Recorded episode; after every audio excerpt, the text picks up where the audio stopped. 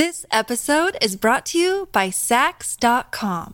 At Saks.com, it's easy to find your new vibe. Dive into the Western trend with gold cowboy boots from Stott, or go full 90s throwback with platforms from Prada. You can shop for everything on your agenda, whether it's a breezy Zimmermann dress for a garden party or a bright Chloe blazer for brunch. Find inspiration for your new vibe every day at Saks.com.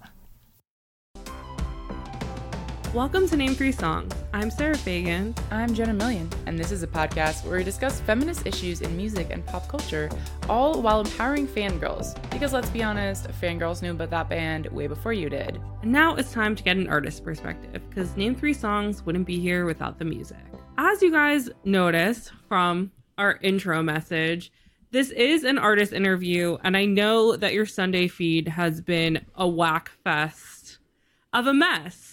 But since we are all friends here, I thought we would just like fill y'all in onto like what's going on. And it has nothing to do with name three songs, it just has to do with the fact that Jenna and I are human beings that apparently Yes, on planet Earth. on planet Earth, and planet Earth has decided to make me specifically suffer. Since I came back from England, my life has been in literal shambles in both good and bad ways. But things have been a literal mess, and it's it's been a lot to deal with moving back to New York, and I've been having some family stuff that's not been going so great. Which is so fun, and I only know how to cope with things through dark humor yeah. and yelling Is this- about Harry Styles. Is this where you become a comedian yeah, and this only is my, only joke about death and depression? Yeah, this, this is my uh, comedic Harry Styles villain origin story. Yeah, literally, literally. Like, I don't know what I would do right now if Harry Styles wasn't being a slut in Chicago for us. Like, truly, this is the only. Uh, it's this guys. This is so funny because Harry Styles' tour, love on tour right now is for Sarah what K-pop is for me. like. I don't think I wouldn't Oh. even know who serotonin was. I don't know her. I don't know her. Yeah, things are a literal mess in that regards. While all I really want to be able to do is focus on the podcast, to not focus on like what's going on in my family and my life, that's not physically possible. um so luckily we do have a really great interview that we can give you guys that is really like answering a lot of questions I think we all have from previous podcast episodes that we've done. So I think that you guys will enjoy this as a Sunday episode. I think you'll learn a lot from this, and it's an exciting time. So, thank you guys for bearing with us in this kind of chaotic time in both of our lives. And as Sarah mentioned, this is not just like a great episode, but I think we hit on a lot of topics that we often cover on this podcast. So, hopefully, this is a good substitute for our regular educational Sunday episodes for you all. Yeah, and don't worry, we will be back with our normal episodes. I just don't know how to focus when grief is my main character trait lately. And I feel like most of y'all can understand where we're coming from. And as you know, like we only want to give you guys the best possible content, so we don't want to just like bullshit an episode just to have something up on your feed on Sunday because that's not fair to us or to y'all. Like Yeah. Jenna and I like reading too much to give y'all nonsense. That's what Patreon is for. um, but speaking of, speaking of, if you do want to hear some Patreon nonsense, we just did a bonus episode about media literacy and celebrity scandals, how these two get intertwined in the news, how they get intertwined on TikTok, how people misinterpret things, how allegedly very easily becomes not real facts because people don't read. So, Sarah gives us a good journalism 101, and we get to talk about some juicy scandals, including Tom Brady and Gisele Bundchen and her being a witch. Yeah, if that's not enough to intrigue you, um, you can go learn more at patreon.com slash name three songs. And with all that being said, once again, thank y'all for sticking with us. If you want to be nosy about my life, feel free. I am available to chat with, and I need distraction always. And with all that being said, now I shall give you the interview episode. We are back in your feeds with a very exciting artist interview, one that we have been looking forward to for quite some time with an artist we think y'all will be very excited about. It's been really fun uh, discovering new artists through this interview series because we're getting pitched artists that we might not have heard of before, but because our brand is so strong, guys. which I think we should all be proud of, listeners and Jenna and myself alike. um, we we've all put in the work together, y'all. This is a group True. effort, So massive group project. So yeah, today's a really exciting one and a super super good conversation that I think you guys are going to be obsessed with. So Jenna, would you like to introduce everybody to today's lovely musical guest? Today we're talking to Bailey, who's an artist based in Brooklyn. Bailey has been in the music industry for a long time because she was originally in a band with her siblings and some of her friends at the age of 16 when they had a record deal. And since 2018, Bailey has been working as a solo artist and a songwriter in the music industry. Her music discusses topics that are traditionally off limits, using her skills, one of the most promising new songwriters in the industry, to spotlight subjects that aren't discussed enough in music and mainstream media, with the goal of transforming people's minds and starting difficult conversations so we can all move past them. I mean, doesn't this just sound perfect for us? Bailey was also recently selected by Spotify to be their equal ambassador for challenging the status quo and creating more of a lane for women to thrive in. And Bailey has her next EP, Stories 2, coming out at the end of this month. Yeah, so I'm so excited for Bailey's new EP to come out and everybody to hear her new music. But of course, she has a really great back catalog that we can listen to. So there's lots of research you guys can do after you fall in love with her during this interview and want to go become major fans of her music. And Bailey honestly is the ideal guest for Name Three Songs because, as you guys know, we love to talk about the normal topics that we talk about on our podcast with our artist guests, along with talking about their own music and their personal journey within becoming a singer, songwriter, whatever they are doing in the music industry. And so the conversation today kind of goes through lots of the categories that we like to tick off when talking to artists to find out about like their experience in the music industry. And like Jenna already said, like Bailey had been in a band growing up.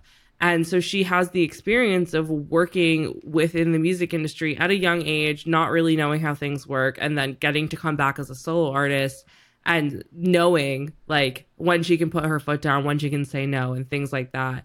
And so, uh, a big ongoing theme of today's conversation is our favorite topic in the boxes that the music industry likes to put female artists, especially queer female artists, especially even more on top of that, black female artists.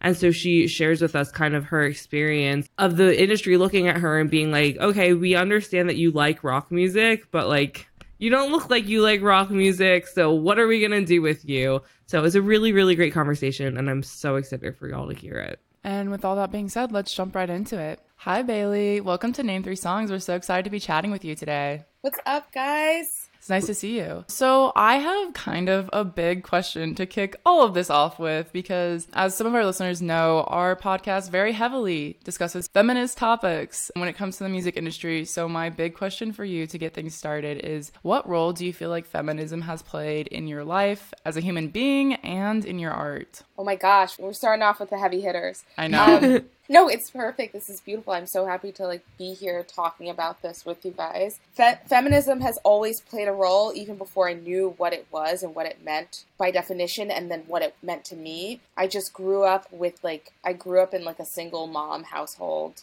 And I just grew up around a lot of strong women. There was this female empowerment around me constantly, and so when I, as I got older, when I saw it being questioned, or when I actually got confronted with different ideas like men run this shit, I immediately like my instinct was like no, this is Yeah. Mhm. this doesn't make sense.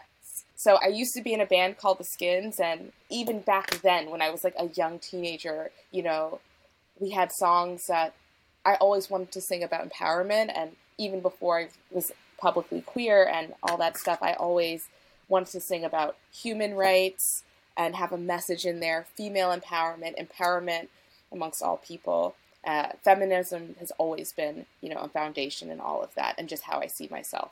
So I don't know if that's a broad answer. No, I love it. I mean, I think that's so special because it's something that you only realize when you're looking back, you know, as an adult once you've learned more in life. But it's just so easy to be so influenced by society and pressures and expectations. And like, it's easy to not have that female empowerment in your life. So it's really amazing that you had that from a young age. Absolutely. I feel super blessed to have had that. It's also like New York City. It's like Mm. don't fuck around. Like a woman like in the deli will come and like I don't even know, like just like end your life, whether it's verbally, yeah. whether it's like like women are so strong here. Yeah. I'm not promoting anything like crazy, aggressive, or violent, but like women are just so strong here. It was like never a question. You know, there was never the dynamic where female presenting people, women have to be demure or meek. That yeah. is not a New York woman. Yeah. So it was just always around me. And even compared to my sisters and a lot of my friends, I'm like, I'm like yoga and like peace and like very ch- kind of chill. And all my friends are like the Powerpuff Girls, okay? They're like hot superheroes, you know? So I feel like your point of like even just growing up in New York, I feel like it's a whole different mindset of understanding of like the power you hold as like a woman and how you need to have power to survive in a city really and i think in a way that kind of sets you up to kind of question the patriarchy because you're just like since you're a child in a, on the city streets there's going to be men being fucking weird. So you kind of have to like prepare yourself and understand like how to be a like scary woman to some degree. And I think that that's kind of like a good basis for learning and understanding feminism. I mean, you hit the nail on the head. And this is kind of effed up and like weird, but yeah, you're encountered with like lots of I guess for lack of a better word like sexual harassment. Like you're you're walking down the street as like a 13 year old mm-hmm. in your school uniform okay? They're grown at they're old ass men you know constantly hitting on you. You, are alone a lot of the time from age 10 we're like taking the subway to school or taking the yeah. bus to school. A lot of times if you have siblings you'll travel in groups with your siblings your cousins or like if you're a girl or a boy you'll travel with your friend groups. But you are encountered as a child, you have a lot of adult interaction, and a lot of that are men. It's men, it's guys, it's bros, yeah. like trying to talk to you. Try, you know, say, even just saying hi, and like it feels a little creepy. You do have to learn how to be a quote unquote scary woman or girl because you need to give off energy without even saying anything or even looking their yeah. way. You need to give off give off that yeah. energy of like, do not fuck with me. Like it will not end well for you.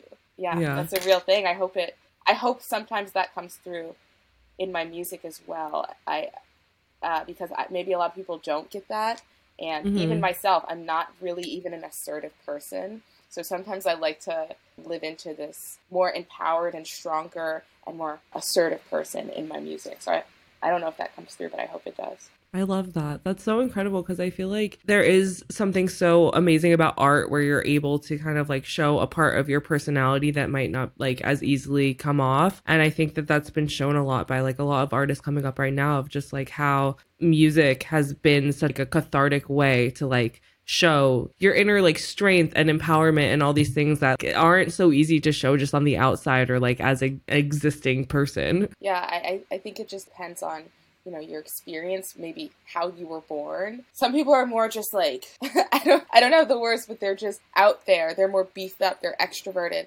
i tend to be a little bit more inward and so when you listen to certain songs of mine i think they come off at least to me more aggressive than i than i normally am and i or am in real life and I actually really like it. It's still all me. I'm just I'm I'm able through music to tap into that other side of myself. Yeah. No, I think that's really cool. And kind of speaking about like this duality of being both vulnerable and strong in songwriting. You have a song titled 16 about your mother, and in an interview last year with Notion, discussing the song, you said, I'm a believer that it's the artist's job to be vulnerable, to be there for the terrifying moments and share our own scary stories in hopes that someone else in this world feels that and resonates. Do you think that there's such a thing as too much vulnerability in songwriting? I well, it's a great question, and thank you for reminding me of that quote. My instinct says no. There's there's no such thing as too much vulnerability. I think it's it's up to the discretion of the artist. How much do you want to share? How much do you want the world to know about you? But I think that hard truths and, and things that are hard to hear, time helps those things become more accessible and easier yeah. to hear and easier to understand. So I think that the world is seemingly getting better. I think there's an optimism that comes with being a human where it's like the future is definitely going to be better. But I don't know. I think be vulnerable now kind of put a stamp on what's happening and how you're feeling now. I think that matters, even if it's really, really hard. I think it's also cathartic and therapeutic to release that then. Um, mm. Because in 20 years, it's like maybe you don't really, maybe you can't tap into exactly how you were feeling and what you were experiencing then. So I just like putting it on the page. There are some things where, like, there are some songs where maybe I'm not really uh, speaking about something as specific as 16, which is about my mom who passed. But even like a song I did, I did a, a feature with iLoveMakonnen called Sick. And I'm like, oh my gosh, like this is just like so deep and like me being in a little bit of a dark place. And like, I'm not singing about anything super specific to what I was going through, but just like hearing the aggression and like kind of like the darkness of where I was at. I'm like, uh, it's a little cringy, but I'm still happy I let it out. And if ever it came up to listeners, like, oh my god, that was too much, like that was almost offensive, or that was too provoking, or that was too dark, I think I could hopefully give that context uh, as to where it was at and just knowing that it's always coming from a real and truthful place and very vulnerable place for me. Mhm. Yeah. As somebody who's an avid journaler but not a musician, I think it's so important to like honor those feelings as they come up and put them into song. And like even if you don't release the song then, like you said, having it to look back on, I think it's so important to it, just the experience of being able to like catalog and work through those emotions as you go through life.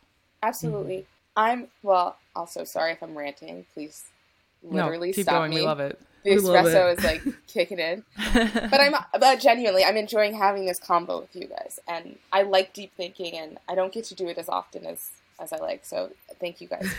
I am a fan of fine art, of visual art. Like I, I didn't go to school for music. I went to school for art my whole life, like visual art, even college. Wow. And what you just said me, you know, thinking about is there a level of being too vulnerable? I think of like Goya or like an artist like that who where it's very deep and like it was hard times and it's kind of like murderous and weird the art. And maybe it's hard to see now but also it gives perspective into what exactly was happening in that artist's Yeah. life.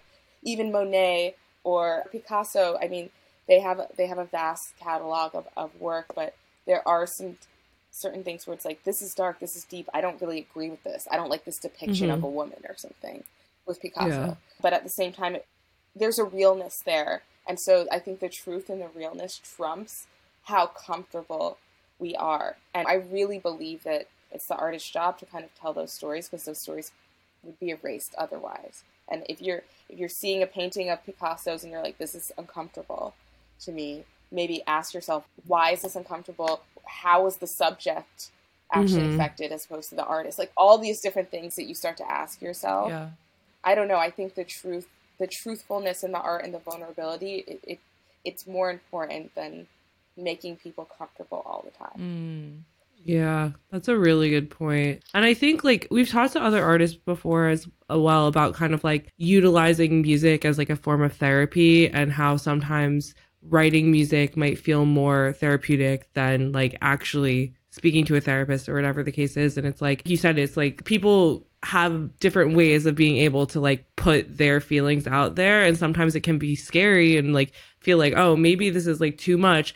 But even just the possibility of like somebody being able to relate to it and like not feeling alone, I think is the most important thing. And like that's the whole point of music and like why people love music so much and why it resonates in a different way than like other forms of media is that you're putting words to like emotions that a lot of people don't have the skills or ability to do. Absolutely, yes, totally. And some people relate. If you've gone through a lot, if you've struggled a lot, if you've had traumatic, you know, experiences of any kind, some people then relate more to art that is a little bit darker. It doesn't mean Mhm. they're like a psychopathic, scary person. It just means, oh, this speaks to me. So Yeah. even like a song like Nina Simone, like there's a song called "Four Women" that I really like, and it's it's about the experience of like the, of like four different types, uh, for lack of a better word, black women, you know, back in like the 40s, 50s, and it's like dark and like it's sad, and that's one of my favorite songs, um, just because it's like, oh, someone sees me, I'm one of Yeah. those women, and my sister's another, and it's dark and it's sad at the same time. It's again, it's like healing to just uh, know that someone else is, has had that experience, is having that experience, and you're not alone. I think it helps you heal whatever it is you might have gone through or you are going through. Yeah.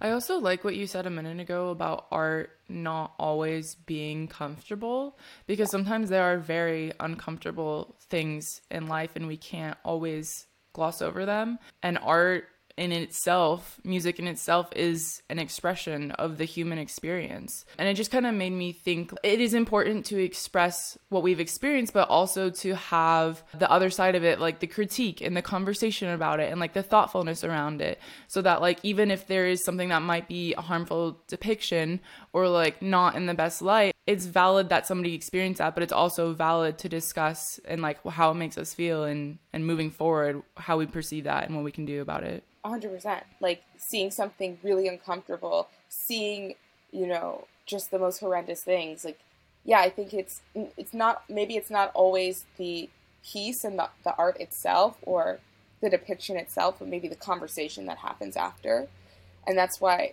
i'm very broad and i'm like i love everything i i, I love to see everyone's expression but i really do believe that just because you never know what you're going to get out of someone's depiction and out of their art and yeah. i think it's all valid. It, it, it, helps us answer questions that I think as human humans we really still need to tackle and, and answer. That's a really good point. And like I think that it definitely is really important for people to like have a window into moments in history, moments in the world that like they might not understand otherwise. And like social media right now, I think has really opened a gateway in order to do that. And it's been interesting seeing like also the expectations for people who might not be educated or understanding to speak on these things. And i think especially like as a musician yourself and like as somebody who is like working their way up in the music industry and as a singer and songwriter like it must be so weird to watch like as TikTok and these sorts of social media things are taking over and the expectations fans have for their artists to be like completely well versed in every political moment and yeah. movement that's happening. And like uh, what are your thoughts and feelings on like that kind of pressure being put on artists today? I, I love that you're bringing this up because this is not enough of a conversation. Even now speaking to you guys i'm like oh my god like am i being politically correct enough? Like am i saying things even if yeah. it and i'm not a politically correct person i i would hope that my values are like okay. And you know um i have a certain awareness and, and and try and speak to at least my community or for myself. But mm-hmm. yeah, I'm like, I don't want to say anything offensive. I don't want to, and that's a part of your job, whether you're a public person, an artist, whether, or whether you're just like a creator who's like, yeah, I like to, you know, do videos, uh, like pet videos or something. I think things are a little heightened right now around you know political ideas and things like that and it, it is really stressful but like even having this conversation now i'm like oh my god i hope i'm not like coming off in this way. Like I know I know what I mean and I know what I what I'm into and I know what I believe yeah, and I'm just yeah. trying to reflect that. But things feel so heightened right now that it is difficult. I guess I don't think about it every day, um, but it, it is a very real thing that's that's happening. I think that a lot of artists and people it's messing with our minds and what's okay to say, what's okay to like feel now. Yeah. yeah.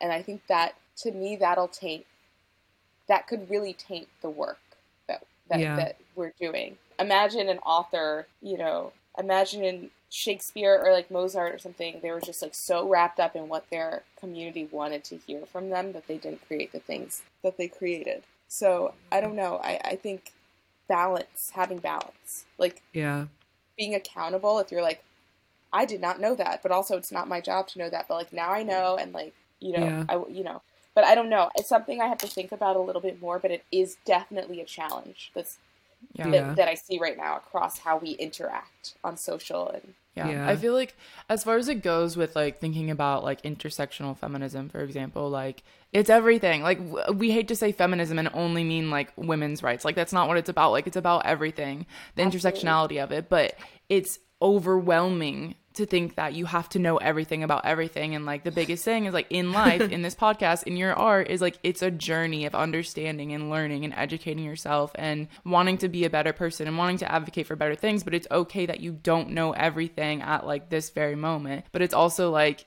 fans and people and the the internet in general needs to know and like show up with that sense of like acceptance to know that like not everyone is going to be where you are in your journey 1000%. It's like, how do we get there? Like, how do we get our audiences to get there? And maybe it's just like, you know, people like us speaking about it more and more, mm-hmm. speaking about that thing. Like, guys, exactly. you need to yeah. be, oh, you need to, right now things are so narrow. We got to open this up.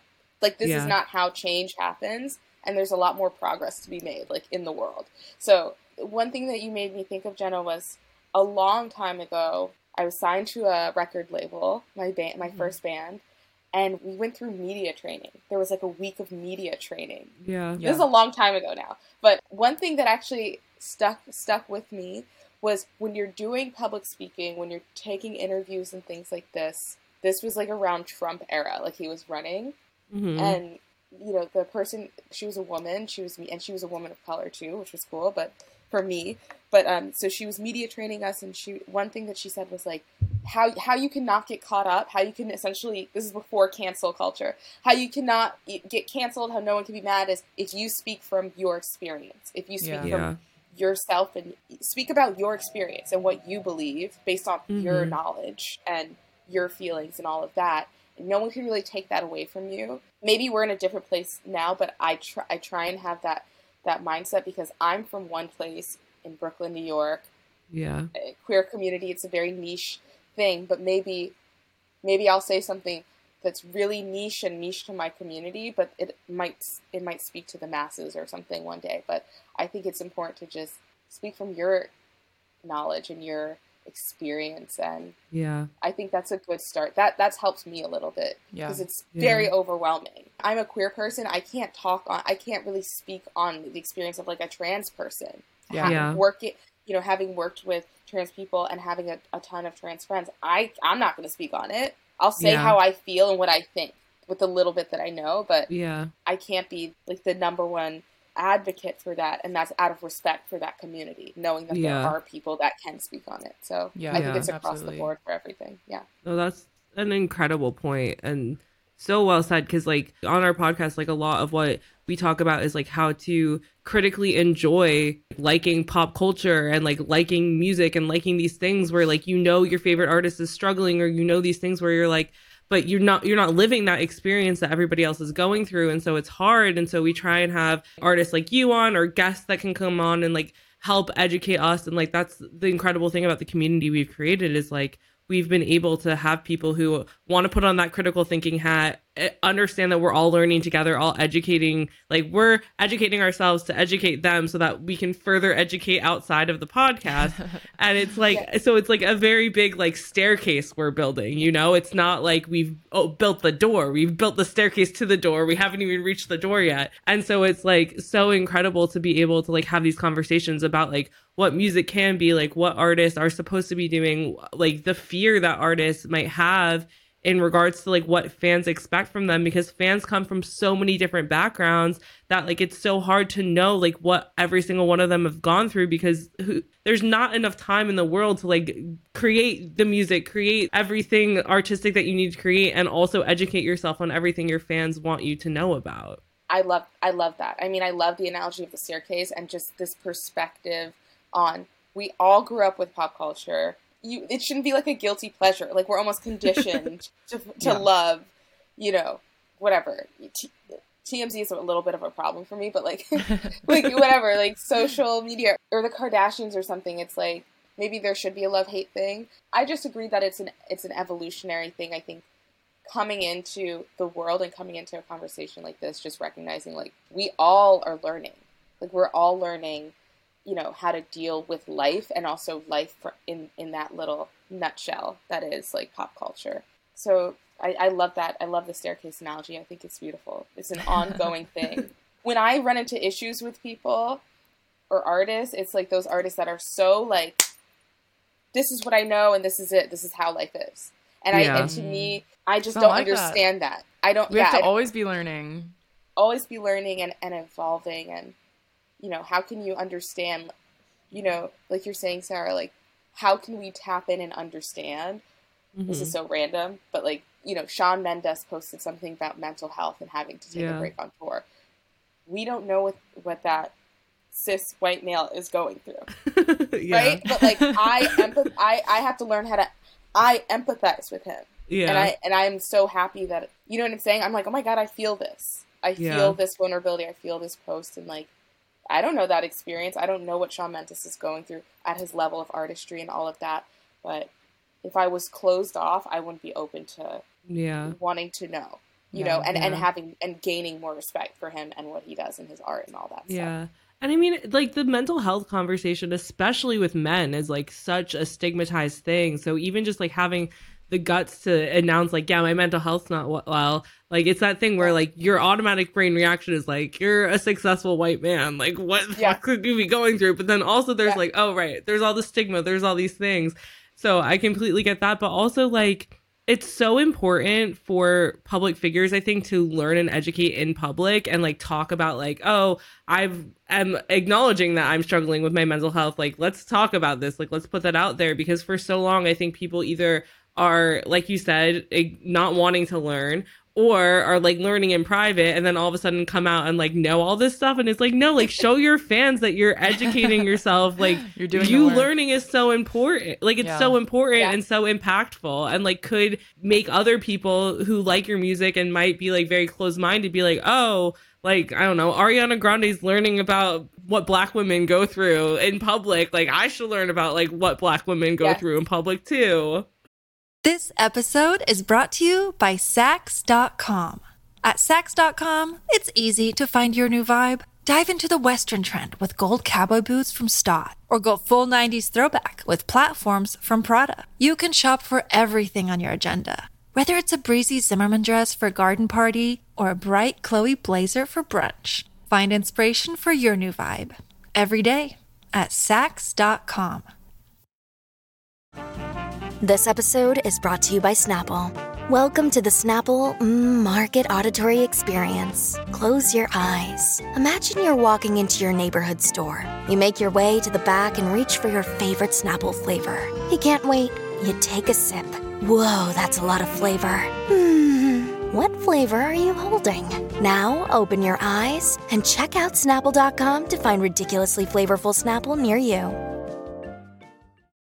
like that won't happen but it should no, right. Like, absolutely. First of all, great example. And just, yes, like, the thing is, even I find myself as a person at the intersection of so many things. Yeah. Mhm. I'm like, I'm fucking, I'm like, as a gay person, I'm like terrified. I'm like, oh my gosh, I'm gonna misgender this person. I'm gonna say the wrong pronoun. I'm, I'm Yeah. scared. Do you Yeah. know what I'm saying? Yeah. So, like, I can't Yeah. imagine. It's just not cool. There's something that needs to be fundamentally like flipped around, and maybe time will do that. And incredible people, humans with platforms like yourself, and incredible artists and new perspective will help, that, you know, make that change over time. But it definitely needs to, because this is not the environment.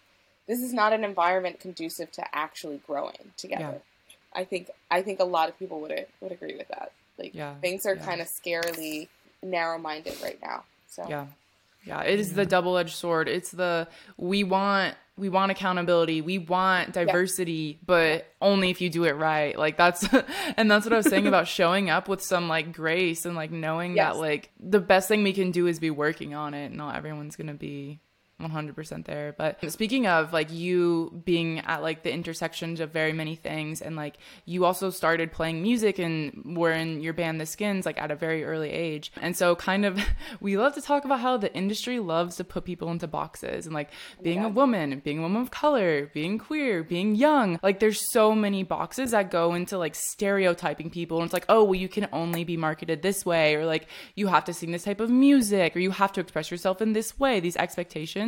And so I'm curious if you feel like you've been in these scenarios within the music industry, if anyone that you've been working with has tried to put you into these boxes. Oh my gosh.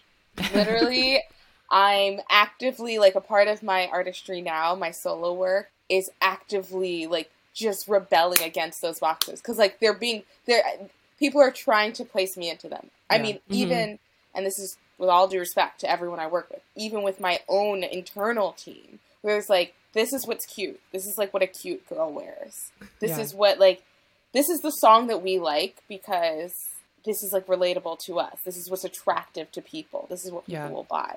Mm-hmm. So not trying to just be like a chaotic person, but like I'm actively a part of my artistry now is actively just being like no, no, like just know that we're we, I'm here to pioneer and like Yeah. set the tone. I'm not here to do the same shit. I'm not here to be like Etta James again. I love Yeah. Etta James, but like Yeah. that was 70 years ago. So it's like you know that's a part of that's definitely a part of my current experience and i'm with people that I think understand me more than ever before in, in my career. But yeah, in the Skins, we were doing classic rock music. So that was a major part of even how we got attention. We're it was me and my three siblings and two two of our friends Mhm. from Brooklyn, New York, and we're like covering Led Zeppelin and like Deep Purple, and like Hendrix and Janis Joplin, and we went viral on YouTube. Because, just just just because of the fact that we're black and we're playing rock music, Incredible. like people Even you guys created rock music. like fuck off, internet. okay. So yes, exactly, and it's like I'm not even gonna get into that conversation, but yes, yes. So It's okay. We've ha- we've we've had it multiple times. But so that's why we went back. And I'm like, again, like I feel so conflicted because I'm like, I hate that you guys Yeah. think that this is special, but also I guess like, yeah, let's let's lean in and like market ourselves as you know, let's go in. We're just doing what we love, right? Yeah. People are already starting to marginalize us. And then we got signed to a label. They were, I still loved that a lot of that experience. We were signed to mm-hmm. Rick Rubin's label American Records under Universal, and we developed with Rick. I will say, Rick Rubin, out of all the people in this experience, was very open and he was very Mm. broad, and he, there was never any like, you need to sound like this, you need to try this, you need to sound like this. He was just like, keep developing until like the songs get better. You don't need Yeah. to uh, fit into a genre. My band, though, uh, a lot of my band members, we were developing for like a few years. A lot of my Mhm. band members started feeling the pressures of like, we want to be out on the road, we want to be on the radio. Yeah. Yeah. Okay, so when that started happening, we started moving a little bit away from Rick and his development and more toward Republic and Universal Records, which is like the parent company of Rick's Yeah. label. Mhm. And we were we literally even had a call with Rick. We were like, we're just going to work directly with Republic in New York and like develop with their like, you know, producer, their pop and their hip hop producers. And so Mm. that was like peer pressure. Like, Yeah. like my band started feeling as young people. A lot of my band members started feeling the peer pressure. I felt it a little bit. I'm kind of a people pleaser, so I was just like, let's just do whatever, however everyone's going to be happy and we can Yeah. stay together. Let's do that. But Yeah. so we started developing more in like uh, the president of Republic at that time. Oh, I don't even want to mention him. He's like been literally canceled since and me too. He was like, "Yeah, you guys are black. Like I'm developing like the Weeknd and Ariana and blah blah blah." Okay, so like you guys are gonna go and work with those producers. And you're gonna do like R and B, like hip hop, Oh pop stuff with like a touch of rock and roll, like with a little bit of guitar. You know, and like and like even for me, I'm a vocalist. I was like just a singer, like a rock ass, like Yeah. Janis, Janis Joplin was my girl. But like, I'm, like then physically like, in we're, like, pain hearing you say this. I appreciate you guys feeling it. But so then they're like, okay, we'll try some rap, like try some rap stuff. like this Oh, is me going from rock and roll, right? I'm talking about like literally like Jimmy Page and like Janis Joplin and like I don't even know like Black Sabbath. And like now they're like, well, try some rap, like just try some songs with rap. Mm. And then so it just slowly started going that way, and then it's confusing because we're really young, we're young teenagers. Yeah. My band members, some of the the ones who really wanted to started feeling the pressure. They were a little older. They're like, I want to make money. I want to be on the radio. I want to go on tour with like popping bands. And so, yeah, I'm always open. I tried all that stuff, but I I just saw how quickly. And then I would go into meetings, and they were like, "This is the next Rihanna. This is the next um, Yeah. Lauryn Hill. Yeah. This is the. It's like every black artist ever, Yeah. right? And it's like I do rock and roll. I Yeah. do. Yeah. I like rock music that happened to just not be like Chuck Berry. It happened to be like Robert Plant, like British Yeah. rock musicians Yep. who are Caucasian. But so the the point is just it's it was just a very funny transition, and then my band dissolved. We tried. We did one EP with the, that more like pop Yeah. um, like pop, hip hop, R and B sound with a touch of rock. And Mhm. yeah, like we, we dissolved after that. We just had uh, personal and creative differences, and that experience to me, um, it was very interesting. But even into solo work, now I do a lot of songwriting, just because I'm a black woman who presents as like a like a feminine woman. I'm a queer black woman. yeah. They're like, okay, you need to go and write like, ballads for like an R and B artist. And I'm just like, I'm learning how to do R and B, guys. No shade. Like I love R and B, but I'm yeah. learning how to do it. Oh and Oh my God. You guys see me in this one way. So Yeah. Anyway. ugh. Everything. There's, oh. like, there's so much to unpack and just like everything, this entire thing. Yeah, I think Sarah and I- I both have lots of thoughts. I'm just like, Please, please jump in. like, uh, first thing is all I can think about is like Fefe Dobson and like everything she went through. It's just so reminiscent. Of, like, I just don't understand why. th- Uh, I will never understand why the record industry will see like a black girl who loves rock music when black women are like the foundation of rock and be like, no, this isn't for you. And it's like, but they created it. Shut the fuck up. Um, so, so I get very, I get very agitated about that. But also, it's like the one thing that I did find really interesting that you were saying is the peer pressure aspect because we also talk a lot about like how it feels like the music industry has an age limit where like if you don't have success by a certain point Yeah. you're never going to have success and so when you kept saying that like peer pressure thing like that's the thing that I kept coming back to is that, and then you, you also acknowledging like they were a little bit older and like that peer pressure is so real because for so long, especially like when we were younger, like the max age you could be was like 23 to like be successful in music. And like Yeah. now that doesn't exist as much anymore. We're seeing like more people in their late 20s become successful in like every genre of music. But oh, it's so frustrating to feel that pressure where like you guys were good at what you did and then being like oh we need to like go with the bigger people who maybe don't understand our vision more because like if we're not successful in the next year we're gonna age out we're gonna be too old and Yeah. crusty and it's like oh it makes me so sad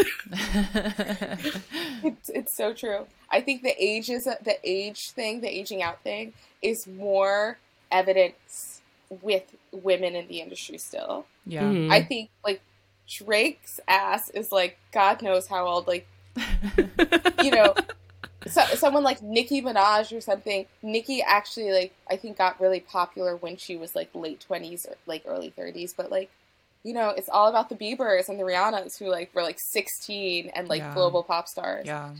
Mhm. I don't know. Literally. I don't know, but I Yes. I don't know. This is also making me think like the the music industry and honestly just like if we talk about success on a large scale, like fame essentially. If, Yeah. if that's if that's the goal that everyone is trying to achieve, they want to be the Drake, they want to be the Rihanna, you know? It becomes a scarcity mindset of Yes. it's like I have to do everything I possibly can to be accepted in order to reach that level. And it's mm-hmm. like but people like you just said people like justin bieber rihanna are the exception. Like they had really insane vocals were found at a very young age. That talent was cultivated into to be something very specific but that's not really how art generally works. And mm-hmm. The commercialization of it tends to strip away what you were saying the exploration and the like what do i really want to be and what genres do i really want to pull in? And it's like no like or we could just like make a commercial record in hopes that like it gets big but in doing so, that's not a guarantee. And a lot of times it feels like doing what is true to you, what is authentic to you, exploring the best things that you can personally do as an artist is going to connect more authentically with more people. one thousand percent. I think I love that you. I just love everything about what you said. I think too, like I don't know if you guys noticed, I'm such like an old head. Like I listen to old ass music. I started listening. so I like to listen, look at the history. Like um, there are a lot of bands that like it took them, you know, it took them that that ten thousand hours plus to this have that peak success. It's not always fame. I mean, even like the Bee Gees, like the Bee Gees were like, we're like old and like we retire, but like we got commissioned to do the soundtrack, which ended up being their biggest songs for Saturday Saturday Night Fever. So it's just, it's one of those things where even historically, like going for that commercial thing in hopes that it, you know, you know, sets you off into like fame or whatever you think success is, it's not something that historically works. Stevie Wonder did like seven albums, and then like Mhm. the eighth one was like, okay, you have like a top ten, and like then he just kept, eh, you know, making them, and now we, just love Stevie Wonder as like an icon, you know. But Mhm. so, I guess I guess what I'm saying is, it's what do you value as an artist? Yeah. And when you're young, you might not know that. You might not know that. And by the way, guys, in the industry, there are literally dozens of people telling you, whisper in your ear. There's lots of cooks in the kitchen. There's lots of people Yeah. saying, "Well, you should do this," and like this person like doesn't know what they're talking about. Do that. Like, and you're like literally 15, you're 16, you're 17. You don't know what Yeah. and like your parents are like, go do your thing. You just made like 300k, like on a deal. Like you're good. Yeah. My parents were always very supportive, but it's still like that thing of like, okay, we don't know anything about this. Yeah. We are like normal essential worker as people, Yeah. and now you guys are jumping into this space. Sorry, I'm all over the place, but I'm saying that what do you value as an artist when you skip over the exploration of who you are? That creates like mental warfare. That creates internal confusion as a young Mm. person. And then when you let's say you have that success even there are some people that I know in the industry that have had that success and they still feel that they still feel conflict. They still don't feel proud of what they've done or what No. they're doing. Yeah. And they skipped over that exploration and they're confused and it triggers all types of mental health stuff. And it's just like, is it worth it when you when it might just be a little bit longer of a ride? You might just need to do your ten thousand hours like the Yeah. Beatles in Germany in a shitty little club for three years. But like you might then get to that point like like an artist like Moses Sumney or something. I don't know if you know Moses Sumney. He has a song called "Me in 20 Years" from an album that's five years old now, but it's just touched so many people. It's still picking up and touching people, and he's and just I think that song will stand the test of time. But it's literally not like whatever, like a top ten It's- song. And anyway, I, I I guess I'm just saying that you can have that. I think you can manifest that and you can work towards that. It's just they're just slightly different paths. I think you can have that success though. Yeah, it's so crazy to hear what you're saying right now because we talk about how scary and awful the industry is. If you're a young person in the industry and you don't have family smarts, you didn't grow up in a family that knows the industry, it's so easy to get taken advantage of. And we talk about this a lot.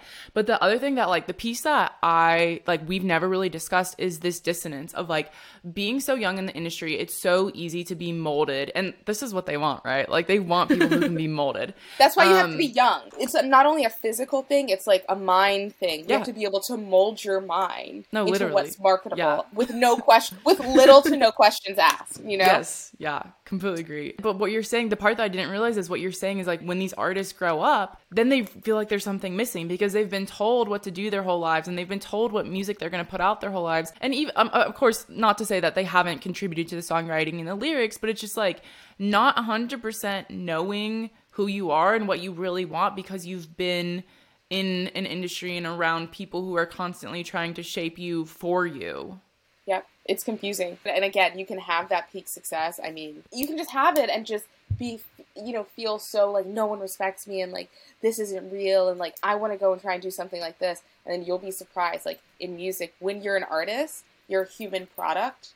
I'm at such like, you know, an underground level of this shit. And like, I'm just like, okay, I want to put this song out. I want to put this song out that's really alt and like different. And my team's like, no, like no one, like that's not going to get playlisted. I can't imagine what the fuck Doja Doja Cat or someone is going through. You know, the Lana Del Rey's of the world, where it's just like they just like want to put out something that speaks to them and will Yeah. most likely speak to their audience. yeah. And you have 15 people being like having a board meeting about like why that can't happen or maybe why it can happen, but Yeah. five years from now. And again, the artists who are creating the success and who are, you know, with their art and yeah. making everyone money.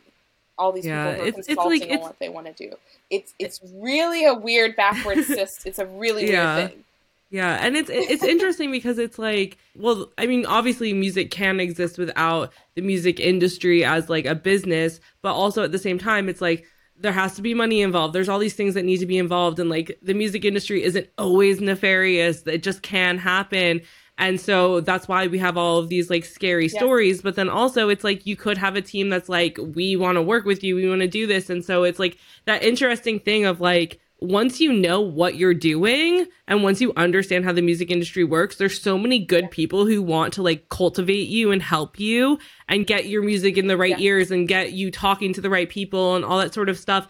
And it's so frustrating that so many horror stories have happened that the good guys in the industry and like the good teams and like the good possibilities that can come from working with like a smaller team or independent labels or whatever get so ignored and pushed into the shadows because of like the shadowy figures who like do the shitty things where they're like oh you're black sing r&b or like oh you're this sing that and Yeah. it's like okay shut up like there's the Yeah. person in the office next door isn't going to say this why am i stuck with you Exactly. And those people that are like the good people that actually are like artists first, that are music first and things like this, Universal would never hire them. They would never Yeah. partner with them. And I don't want to say never, but it's way harder. It's way harder to partner with someone who you're like, this is just not going to market. I just don't see how we're going to make the money back. Yeah. So I don't know. It's all very possible. I think with artists, like a lot of us, it's it's a vulnerable thing to make music and to share that music and to be showing it to your team and being like, this is how I want to roll it out. And then let's say it doesn't work with that team or that label. It feels so, you feel like, at least I'm a sensitive person. It's like crushing to be like, okay, it, you're you don't come into the industry with just this idea. Of you're a businesswoman. You have to learn Yeah. how to be that. So Yeah. it feels crushing to be like, okay, I'm going to take my project and go find a new team and pitch it to someone else because you just started off as like a person playing guitar, like in your mm-hmm. bedroom. So you, if you if you're strong enough and if you're if you have a clear enough vision, you become someone who can jump around. And when one team is not working, when one label's not working, you're like, okay, I have confidence in this, in what I want to do. I can take it here to these people who might get it.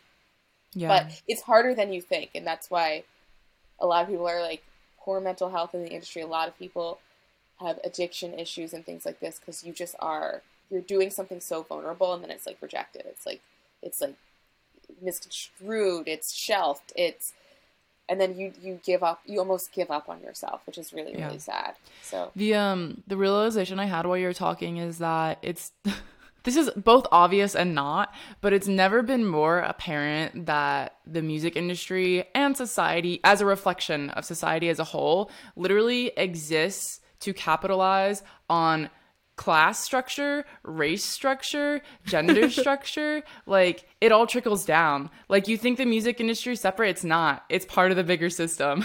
it's so I swear to God, like you can't just be like a cute like young black girl like doing country bluegrass because people are like, how is that relatable? Like how do we market it? Yeah, we, we, we can only we can only market to what people are ideas that people already have. Yeah. And in our country, the ideas that we have, a lot of the ideas that we have are like terrible and like need to be changed.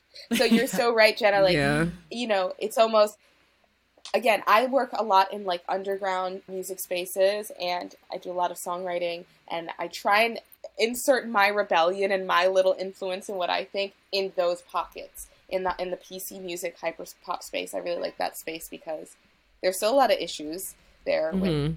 you know, fem- ideas around feminism and, and race issues and who's allowed to do pop music and stuff. But I like that space because it's a bit more malleable. It's newer. It's an it's a space for people with new ideas who want to uh, create progressive music. But but yeah, it's like I'm constantly constantly pushing against you know those ideas, and it's like people don't like that. Like that's not what is making people money this year, even if it does in ten years. But you're so right. You're so right.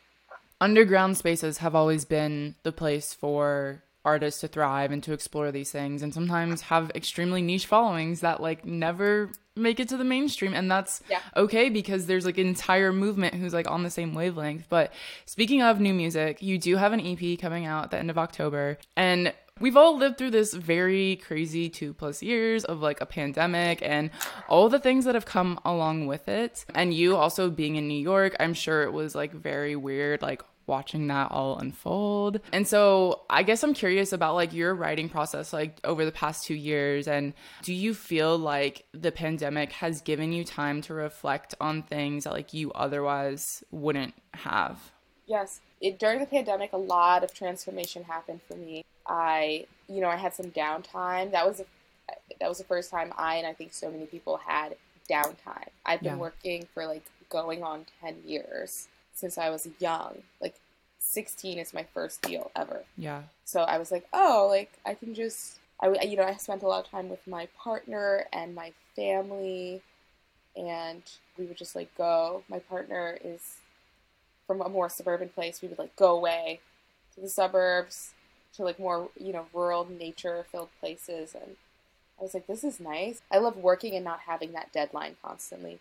So that was great. I mean, another big transformation is that I lost my mom during in the middle of 2020 Wow. or toward the end. You know, it's something. It's something that I have. You know, my my siblings and I have just had to radically accept, and like Yeah. we're always Yeah. working through it. But like, my mom left us with so much figuratively and metaphorically, so much knowledge and and just how to be good people and how to you know stand our ground and make sure that you know we're living the lives that I think we we want to live. So, but but that was a huge thing. Having to continue not having to, but just being around people and a team that are encouraging me to work while I'm in that grieving process. Which there's silver lining there, but there's also still things where I'm like, that was weird and conflicting. Yeah. You know, yeah. that I still think about. Yeah. It was just I feel like I've grown a lot. And I just have gratitude for that time. It's slowing down time and I'm definitely a very different person post pandemic, as I think a lot of people are. It's changed how I approach art and all of that, and how I, you know, my writing process and who I work with and all of that. But more than the creative, it's changed. I'm usually quite passive and, and open, and it's just helped me be understand my values, what really is important, and not letting people kind of sway or place their weirdness onto me. I'm very solid in like what I know and what I'm into and what I value now because yeah. of all that. Yeah. Yeah. Yeah. Uh, yeah. I mean, that's so important. And I mean, like we're talking about this entire conversation is like knowing your values, knowing what those boundaries are and being able to show up and bring that into your future work. Absolutely. Yeah. So I hope yeah. the work comes off. It's more powerful and more, even more truthful. I mean, you've spoken in other interviews just like about how impactful your mom had been to like your life. And so that must be like so much on top of everything else. And then like writing new music off of that and how you've written songs in the past on like kind of lessons she's taught you and like her life and all of that. Do you think that like on this EP, like not only the pandemic and everything happening affecting you, and also the fact that you were like traveling and recording in like other studios, where were you finding most of your inspiration with like all of these things kind of hitting you? Like, what do you think you took the most from what was going on over the past two years into like your writing process? Yeah, that, that's a really good question. I think I'm still understanding a lot of a lot of that, like what has changed. I'm still a little bit in the middle of the trans transformation. But what I do know is that I am different and like, you know, I am applying pieces of myself that maybe I, I haven't before. And like I feel a little stronger and a more a little bit more grounded and just like if I like something then that's what we're gonna do. If I don't like it, even if five people are telling me that they like it, then we're not doing it. And not feeling bad not feeling bad or yeah. feeling like i'm like this a-hole. But so working in, in different places was a big thing. There's a song called pressure on this project where essentially i'm calling for me it's my partner. I think it could it could translate as eh, anyone's loved one. And you know when you're touring when you're on the road i was traveling a lot into back and forth to la to work with people for my own music and for other people's music as well and so just like being alone in like a hotel room or like an Airbnb and just, you know, having a little bit of time to reflect or, you know, to me pressure is really that that one moment where I get the quiet time where I'm not working to reflect and I happen to be alone and I realize this is a bit lonely even though I'm constantly working and I'm constantly surrounded by people. Yeah. So that that was one where I I don't know, when people listen to that maybe they that kind of sums up this this project for me, that song. So I don't know. That one was interesting. I, I wrote that one, I think, in LA. And then yeah, there there are some there are some like shiny, happier moments on this one too. Like I have a song called Act Up that's coming. It's my next single that's coming. That's really about like the dichotomy of being in a relationship and like I like that my partner is very feisty and crazy and like a strong woman, but also like this is a like can you calm down? Like, you know. So I don't know. I think this EP this EP doesn't feel surprisingly, it's not as heavy to me or, or introspective as um, EP1 was. I think it just it's again a little time capsule of like what I was going through in yeah. that in a shorter time period over like the last year, um, and a lot of it is just traveling around. So you hear a lot of different vibes. So you hear upbeat vibes. You hear think of drugs, which is kind of a retrospective piece about growing up in a in a household with addiction, and I don't know. I think stories too. Yes, it's about journeying. And so I think there's a few different stories. It's not so confined uh, to my to my city where I grew up, like stories in New York. It's it's kind of like a few different perspectives on my life. Wonderful. We're excited to hear. We're excited. I'm sure everyone listening is so excited for it and cannot wait. Uh, well, it awesome. sounds like it's going to be a beautiful journey of an EP, which I think is like what's so nice about music in general and like being able being given like the time and opportunity to like create when like the world shut down in a lot of ways. It's like people have been allowed to like tap into things and time and space that they wouldn't have had any other way. Where it's Yeah. like okay everything was shitty and horrible especially in new york that first year but it also gave a lot of opportunity to people to like tap into like emotions and things that they never would have even thought of being able to tap into before so it's like so exciting in a weird way to get to hear the music that was created during that time because of the opportunities it allotted to a lot of people Absolutely. I hope that I hope that that all comes through, and yeah, I hope it's a little sonic, a sonic journey. My first EP was a sonic landscape. This is more, this is definitely more moving, a little bit more of a journey. So, like, in talking about the journey of creating music and like thinking about like what to share and like what to say and all that stuff, and like asking yourself, like, what do I have to say? Like, what do I have to share? Like, what do I have that I think is going to be like vulnerable and good that like people are going to relate to while being like an outspoken person and all of that. And then also with that, like our conversation about the boxes that the world puts people into, especially like the media likes to put black people into of being like, we expect you to do X, Y, and Z. Like we expect you to like shut up and like dribble your basketballs and show up and show how we want you to because Yes. it's like the dumb white women on the news like saying these things and there's like the fun slogan of like shut up and sing or like i said shut up and dribble and like how this has been used throughout time to like kind of diminish the the education and like the know-how of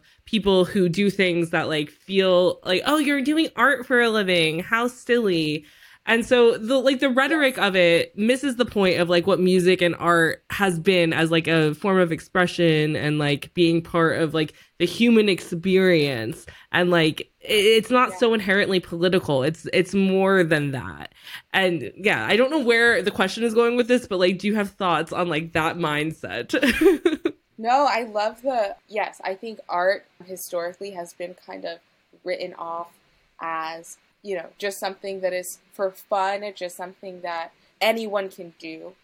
And while I do believe anyone can do it, I think it's it's been historically really impactful. I think some of the most impactful things in history have been um, through art and creativity and, and imagination. And I think even like art and science um, coincide in a lot of ways. And I think the shut up and sing thing, it's like, well, first let me fi- let me finish that last thought. Art has had such impact in my life and in my intellect and in what I'm into and how I treat people and the relationships I have. And I just I think that that won't go away. I think that art is very impactful. I just don't think that it's this thing that is a silly little thing. That's what I believe. And I think it's interesting that society because it's something that has historically been so powerful and impactful, I think it's a interesting that you know society continues to try to write it off or like defund art Yeah. classes or whatever in Yeah. school. I just don't agree with that. I think time will t- will show, continue to show how impactful it is for a lot of people. The other thing I want to say is like the shut up and sing thing. It's like cool. Like I can't change people's minds around that type of like. Um, I will never write anything anyone does off. Like if you're a gardener, like amazing, like sick. You're a fucking expert at gardening. Like that's amazing. If you are a teacher, if you are if you do podcasts and you're spreading knowledge and education, you're spreading wisdom. That's incredible. There's I think it's very telling of people who have that mindset why they have such a limited mindset around something that is honestly so incredible, right? Like there are singers who are having more impact in politics than whoever those people might value, Yeah. right? So I, I guess with the shut up and sing thing, it's like I, I don't really care how, what other people think of it, but when I do speak and when I do write music, when I do sing, um, I, I think it's so important to always have a message in there. And I think it's so important to just always live in that intention. I think art and music is so important. It has a real effect on people's lives. So I'm going to shut up and sing, but I'm going to sing about what I think is important to sing about Yeah. and, I, and touch on things that I think we need to be talking about. Yeah. And so whether that's queerness, whether that's the marginal, marginalization of certain people, whether that is ongoing issues in society like uh, addiction or mental health, or whether it's bringing new new things to light like queer relationships and um, things like that. I, I I feel so honored that I get to that I'm an artist who yeah will shut up and sing, but it's about something that really I hope will have impact and lasting impact over Yeah. the years. subjects that people need to hear about. So yeah. I think that's a lovely note to end this on. I mean, just going off that for a minute, like the people who who are the belief of shut up and sing are probably not the people who are going to be end up convinced of anything because they're so set in their ways. Yeah. But it just goes back to our idea of building this staircase of people who believe the same things and want to learn and want to be educated and want to make the world a better place. And I think that's all we can do is do our best with our art and everything. So I think mm-hmm. that's a lovely note to end on. We're very excited for stories, your e- stories to the EP, which is going to be released at the end of October. We're looking forward to. We're going to have the links to all of your profiles and EP and everything in the description below. So I want to give a big thank you, Bailey, for joining us today. Thank you. Thank you, girls. You guys are really, truly it's been an amazing and insightful conversation. I hope we can do it again soon. I know. I feel like we could talk for nine more hours. you guys, since we've been doing these artist interviews, we've had such amazing, thoughtful discussions. And I know it's cheesy to be like, oh my God, this is our favorite chat. But it just goes to show how like needed these discussions are because it is so truly amazing to be able to connect with people who have thoughts and feelings and want to discuss them with us. Literally though, like it's so exciting to like get to be the people who open the door to the conversation for people for like artists who have been wanting to have these conversations and share their truth with their audience and new audiences because like we always say like these conversations are so important and so impactful to have. And it's just been like a blessing that we've been able to have artists come on that want to be open and have these conversations with us Absolutely agree. And I feel like every time we learn more about the industry and you guys learn more about the industry too, which is cool. Yeah, it's so fun because, like I said eh, while we were talking to her, like the whole point is like educating ourselves so we can educate our listeners and then go on to continue to like grow our education. And so being able to like do that with people who are living the artist life is really cool and really insightful and just like a different form of education than like we've ever really gone yeah. to have. So Yeah, absolutely. Yeah. And I'm just like excited to see where Bailey takes her music and like where her career goes from here because I feel like she's lived so many lives as like a, a smaller artist and so it'll just be really cool to like watch her career get to flourish from here. Absolutely. So we hope you guys enjoyed this interview. Obviously, we had a freaking blast doing it, and that you've been enjoying our interview series because these are so fun and insightful for us. So we hope that you guys feel like they're fun and insightful for y'all too. And as always, we love to get your feedback. So if you want to chat with us about these artist interviews or artists you'd like to see on the podcast going forward, you can hit us up on social media. We are at Name Three Songs on all platforms. If you have anything you'd like to discuss with us personally, I'm at Sarah underscore Fagan and Jenna is at Jenna underscore Million. So thanks for joining us on this special episode of Name Three Songs. And until next time, never let anyone make you feel bad about your favorite band. And remember, you're never too cool to listen to Bailey. Don't forget to subscribe to be notified when each episode comes out and leave us a five star review. They really help. And if you want to find out more about Bailey and listen to her music, you can check out all of that at name3songs.com. Everyone is talking about magnesium. It's all you hear about. But why? What do we know about magnesium? Well, magnesium is the number one mineral that 75% of Americans are deficient in. If you are a woman over 35, magnesium will help you rediscover balance, energy, and vitality. Magnesium supports more than 300 enzymatic reactions in your body, including those involved in hormonal balance.